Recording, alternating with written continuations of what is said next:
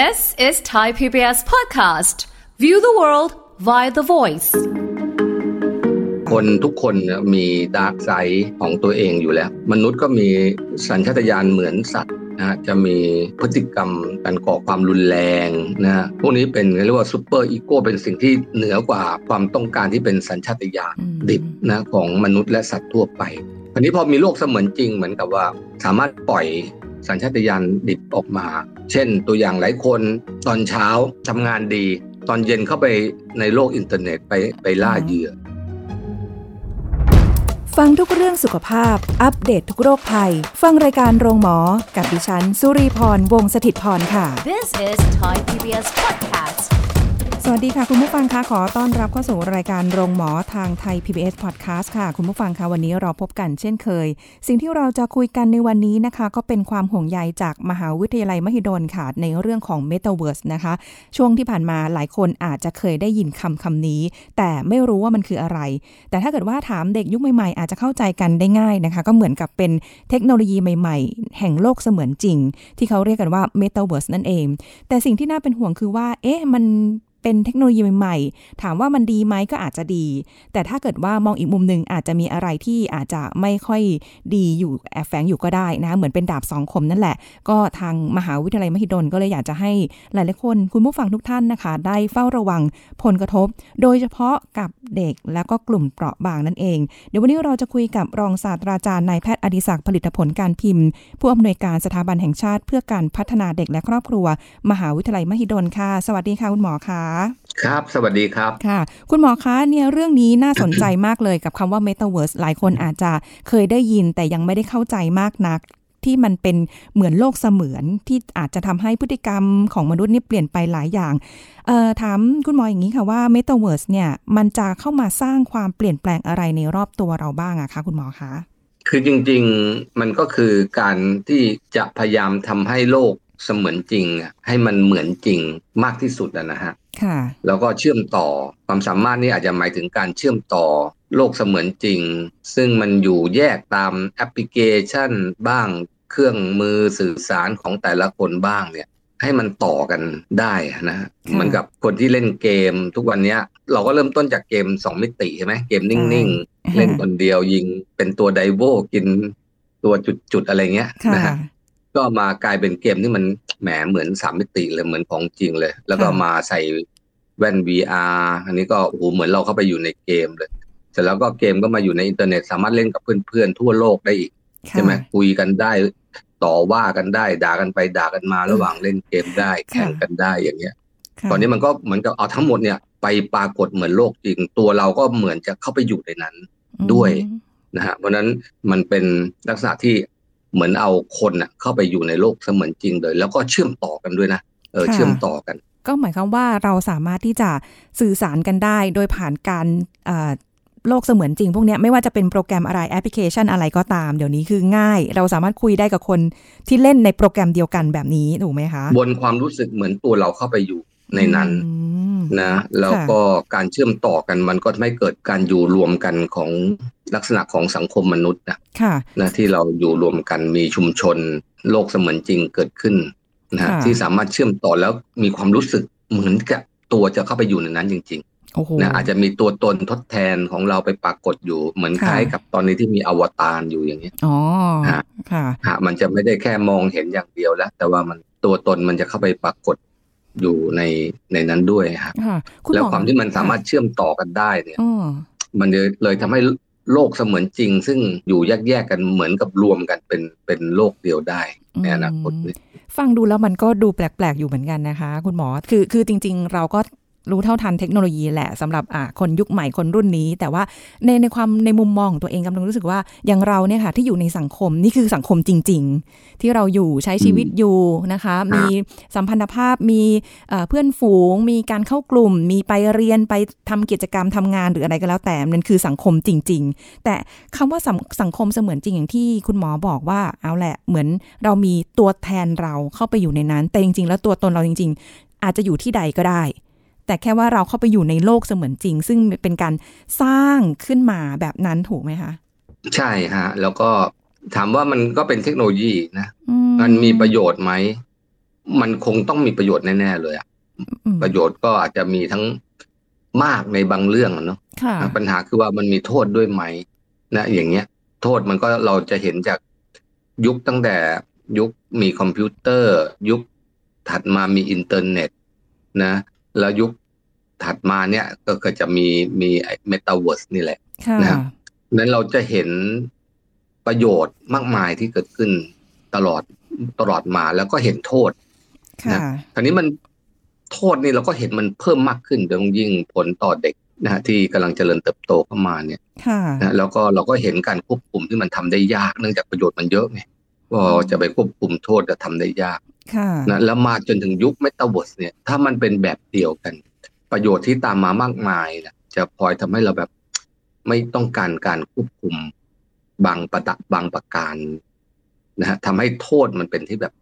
ยอมรับโดยทั่วกันอืนะมันก็จะเหมือนทุกวันนี้ที่เด็กไปติดเกมค่ะนะเด็กใช้นะเออเออ YouTube บ้างอะไรบ้างนะฮะตั้งแต่ แรกเกิดเลยสามสี่เดือนเริ่มเลยจนกระทั่งเกิดลักษณะคล้ายออทิสติกเทียมเนี้ยค่ะเด็กอายุปเอ่อปห้ามหนึ่งมสองถูกล่วงละเมิดทางเพศ ผ่านการรู้จักกับคนแปลกหน้าค่ะนะฮะผ่านทางอินเทอร์เน็ตทางโซเชียลมีเดียค่ะนะมากมายเนี่ยนะฮะเนี่ยการควบคุมเหล่านี้มัน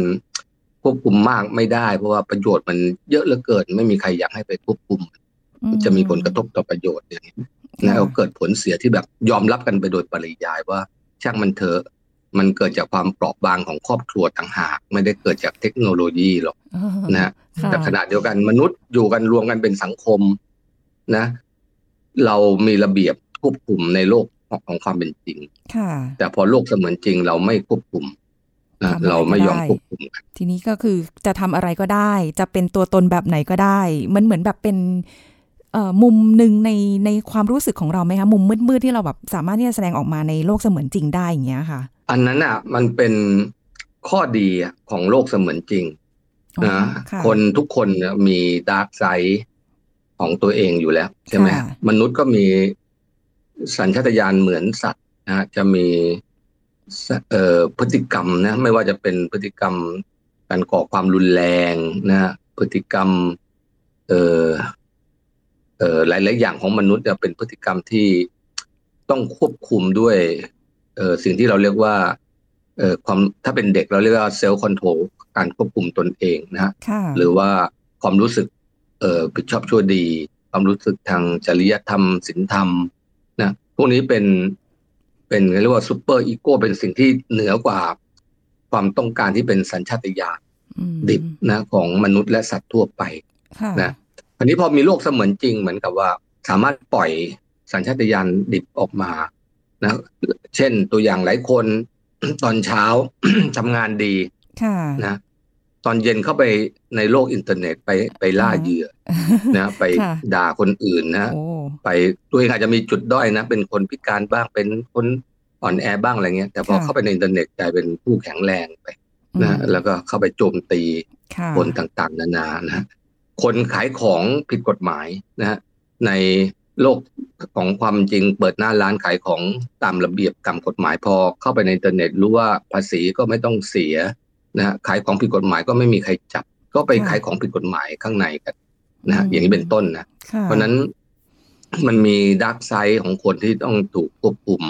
นี้ถ้าเราจะทำโลกเสมือนจริงกับโลกของความเป็นจริงให้เป็นโลกเดียวกัน เหมือน ตามลักษณะของงานด้านเมตาเวิร์สที่จะเกิดขึ้นอย่างเงี้ยค่ะอันนั้นมันก็ต้องหมายความว่ากฎระเบียบต่างๆ ในโลกของความเป็นจริงก็ต้องตามเข้าไปโอ้อยู่ในโลกเมตาเวิร์สด้วยได้อันนี้เหรอคะเราก็จะไม่ตามฮะเพราะว่าทุกคนได้ประโยชน์นะจากการอยู่ในโลกเสมือนจริงด้วยการแสดงออกซึ่งสัญชาสัญชาตญาณดิบทั้งนั้น แล้วก็ก็ไม่ต้องการการควบคุมทั้งนั้นเลยค่ะนะดังนั้น เออ เวลาจะพูดถึงการควบคุมก็จะถูกกลด่าโดยอืมผู้ใช้นะโดยที่ผู้ลงทุนไม่ต้องทำอะไรเลยผู้ลงทุนอยู่เฉยๆเดี๋ยวยูเซอร์ผู้ใช้ที่ต้องการใช้อย่างอิสระจะเป็นคนถล่มเองนะในที่สุดค่ะกฎระเบียบจะไม่เกิดขึ้น แล้วผู้ลงทุนก็จะนั่งยิ้มแล้วก็ลงทุนต่อไป แล้วก็ได้ผลกำไรไปนะฮะมันก็จะเกิดโลกแบบนี้ขึ้นลองคิดดูการช้อปปิ้งซึ่งเราทุกวันนี้เราใช้ช้อปปิ้งออนไลน์เป็นหลักใช่แต่ต่อไปเราจะ เหมือนปรากฏตัวเดินอยู่ในห้างแหละค่ะและสามารถสั่งของได้สุดห้างนั้นน่ะมันจะเป็นห้างอะไรก็ได้นะค่ะมันไม่ต้องมีใครมาควบคุมก็ได้นะเราก็ขายอะไรก็ได้นะเออเออนะครับพวกนี้มันจะทำได้เอ้ยเป็นตัวอย่างนะค่ะนะแล้วก็ เออเด็กๆพ่อแม่เนี่ยอาจจะไม่ต้องเลี้ยงลูกนะค่ะด้วยตัวเองนะเออไปอ่าทำงานนะ ลูกก็ เออโผล่เข้าไปในเมตาเวิร์สนะนะในโลก เอ่อนฤมิตเนี่ย อันเนี้ยนะฮะแล้วก็ ได้เห็นพ่อแม่เห็น ตัวเขาแล้วก็เกิดการพูดคุยกันเหมือนจนเสมือนจริง อะ จนพ่อแม่เข้าใจว่าอันเนี้ยเป็นสิ่งที่ถูกต้องอ่าลูกก็ได้รับ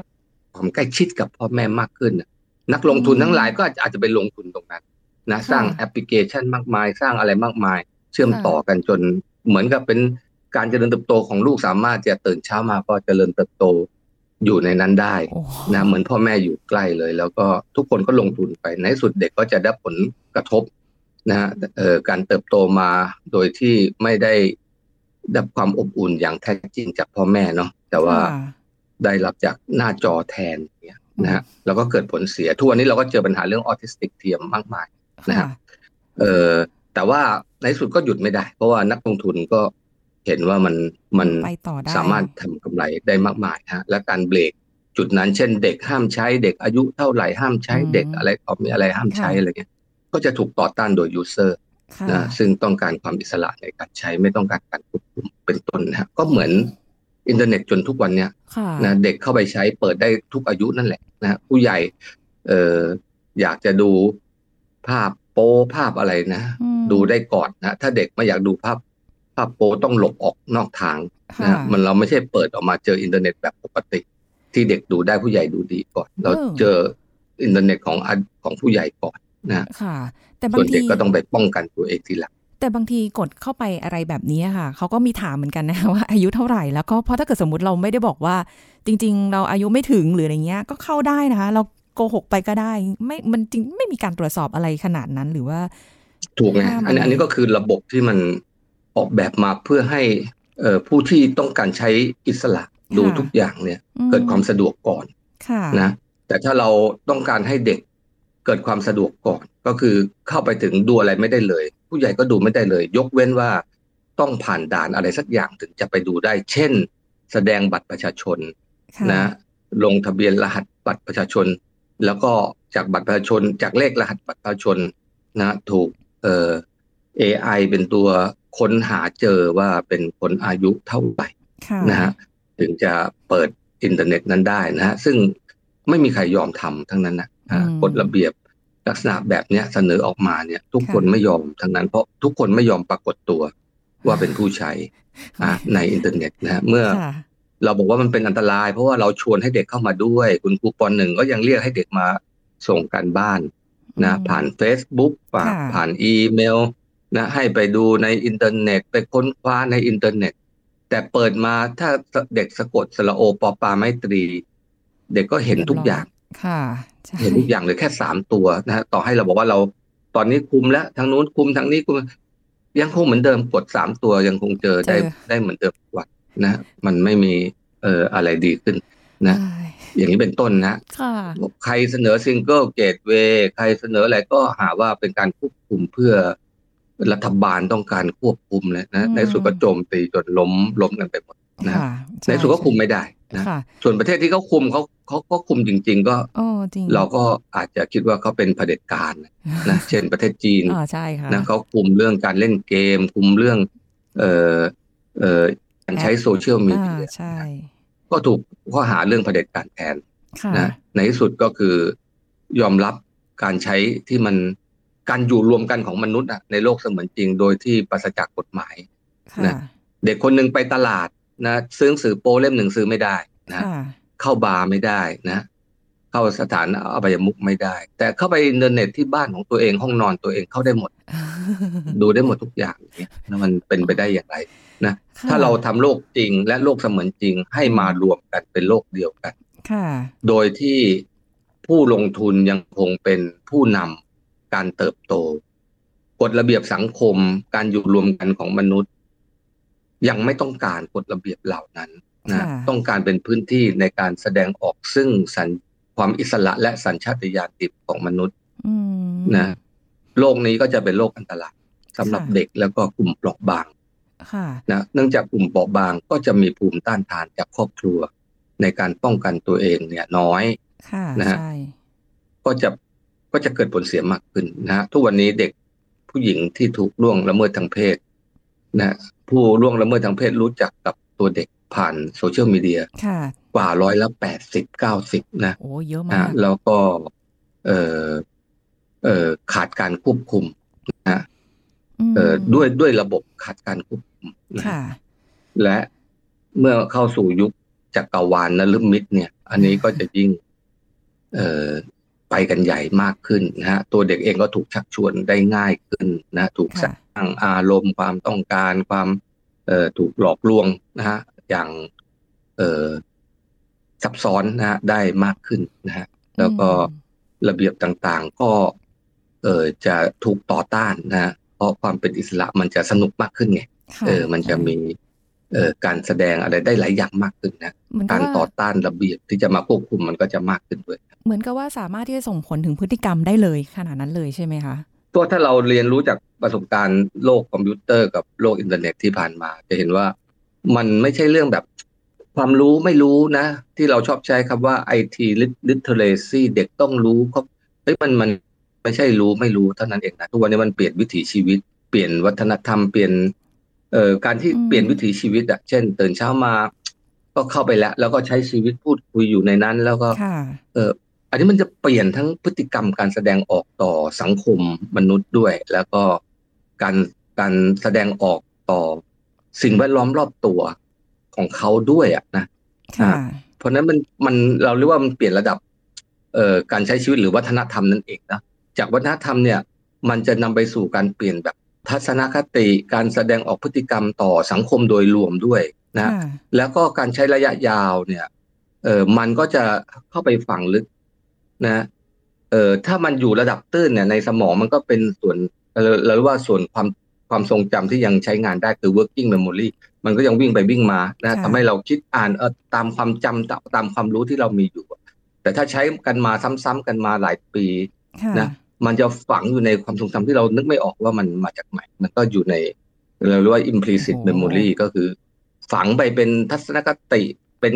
พฤติกรรมที่แสดงออกผมยกอย่างเช่น การเล่นเกมที่มีความรุนแรงค่ะนะฟันหัวผียิงขับรถชนคนแก่ได้ร้อยคะแนน ชนอ่าเด็กได้สามร้อยคะแนนอะไรเงี้ยนะค่ะอ่าฟันผีฟันไอ้นู่นไอ้นี่นะฮะเกมโหดมากเออค่ะ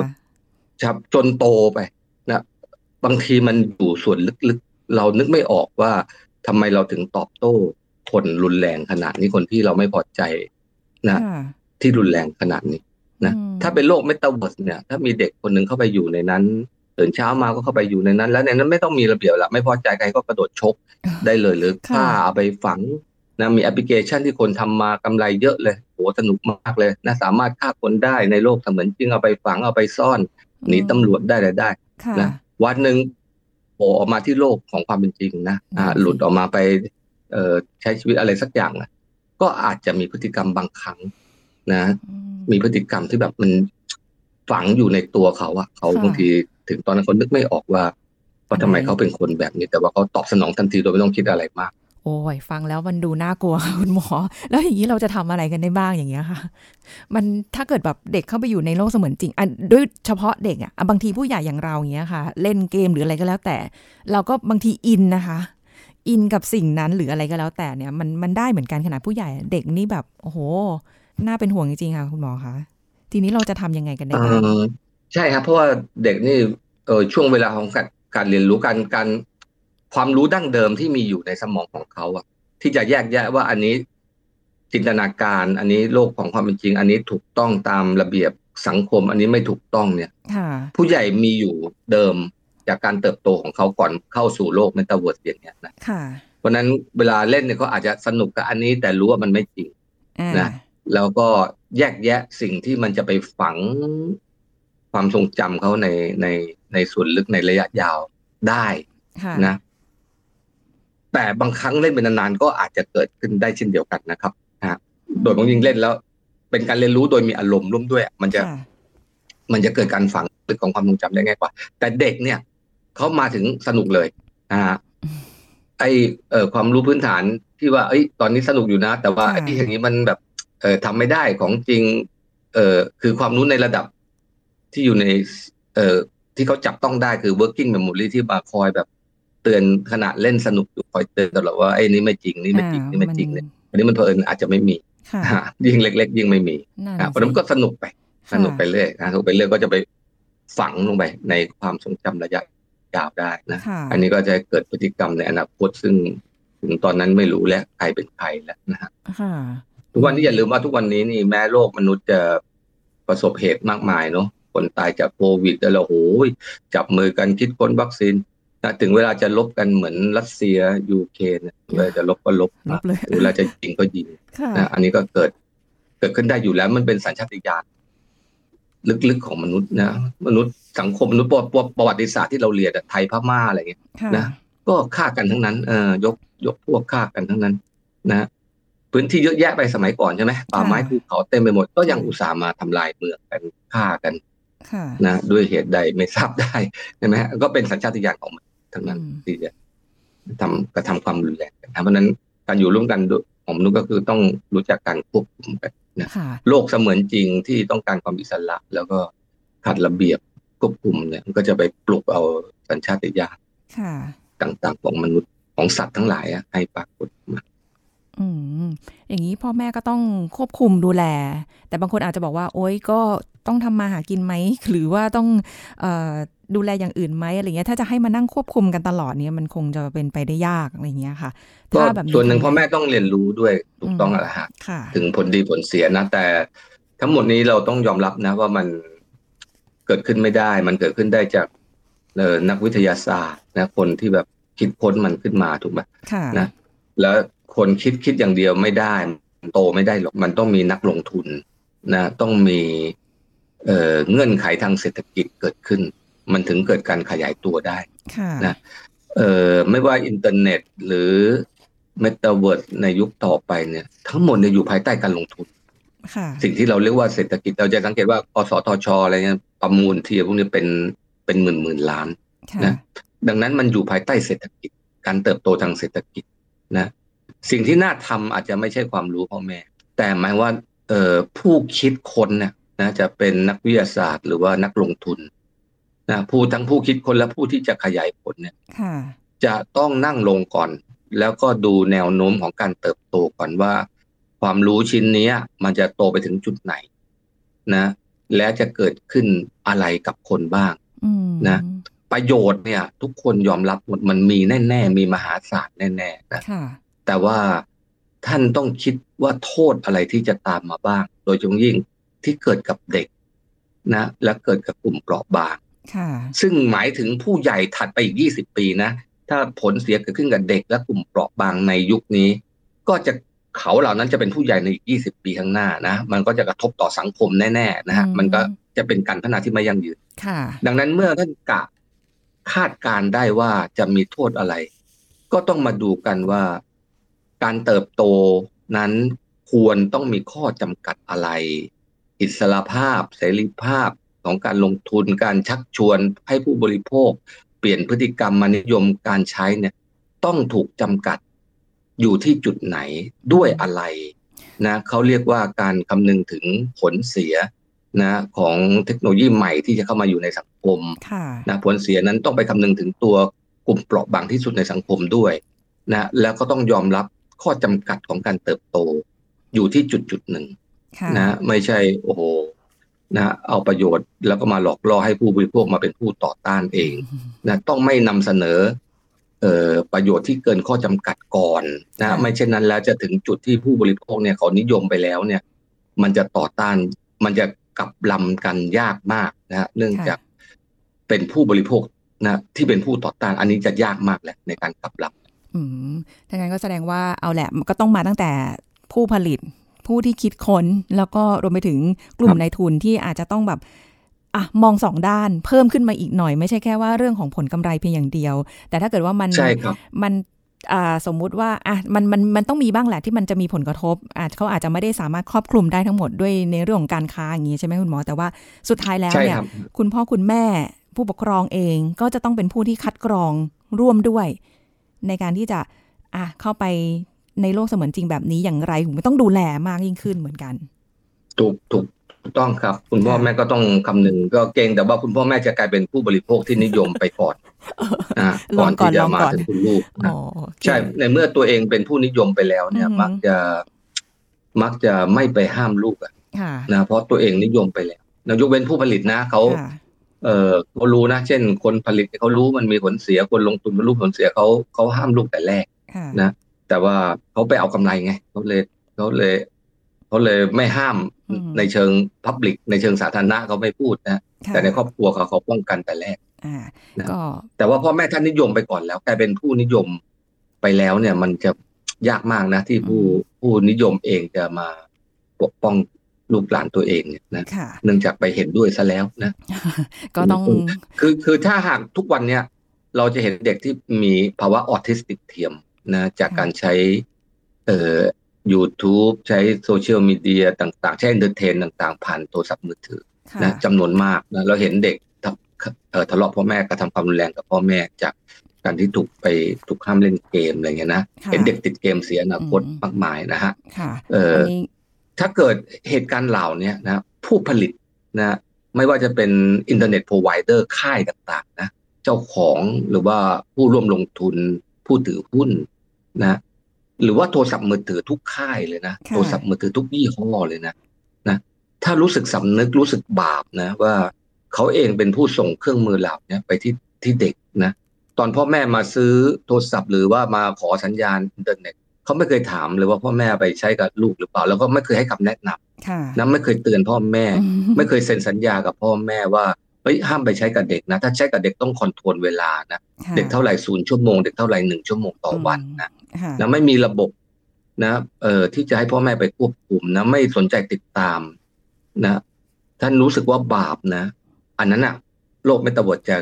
ที่ปลอดภัยจะเกิดขึ้นค่ะนะอันนี้แต่ถ้าทุกวันนี้ผู้ลงทุนอินเทอร์เน็ตพรอไวเดอร์ค่ายต่าง ๆ โทรศัพท์มือถือยี่ห้อต่าง ๆ นะ รวมทั้งรัฐบาลหน่วยงานที่ควบคุมนะทุกคนไม่รู้สึกบาปนะ ทุกคนรู้สึกว่าพ่อแม่เขาไม่ควบคุมเองค่ะเมตาเวิร์ดมันก็จะเกิดขึ้น ทั้งประโยชน์และโทษก็จะตามมา มหาศาลอืมนะเมื่อถ้าทุกคนยังคิดว่าพ่อแม่นะต้องไปดูคนเดียว แล้วตัวเองก็ลงทุนต่อไปอัดกันต่อไป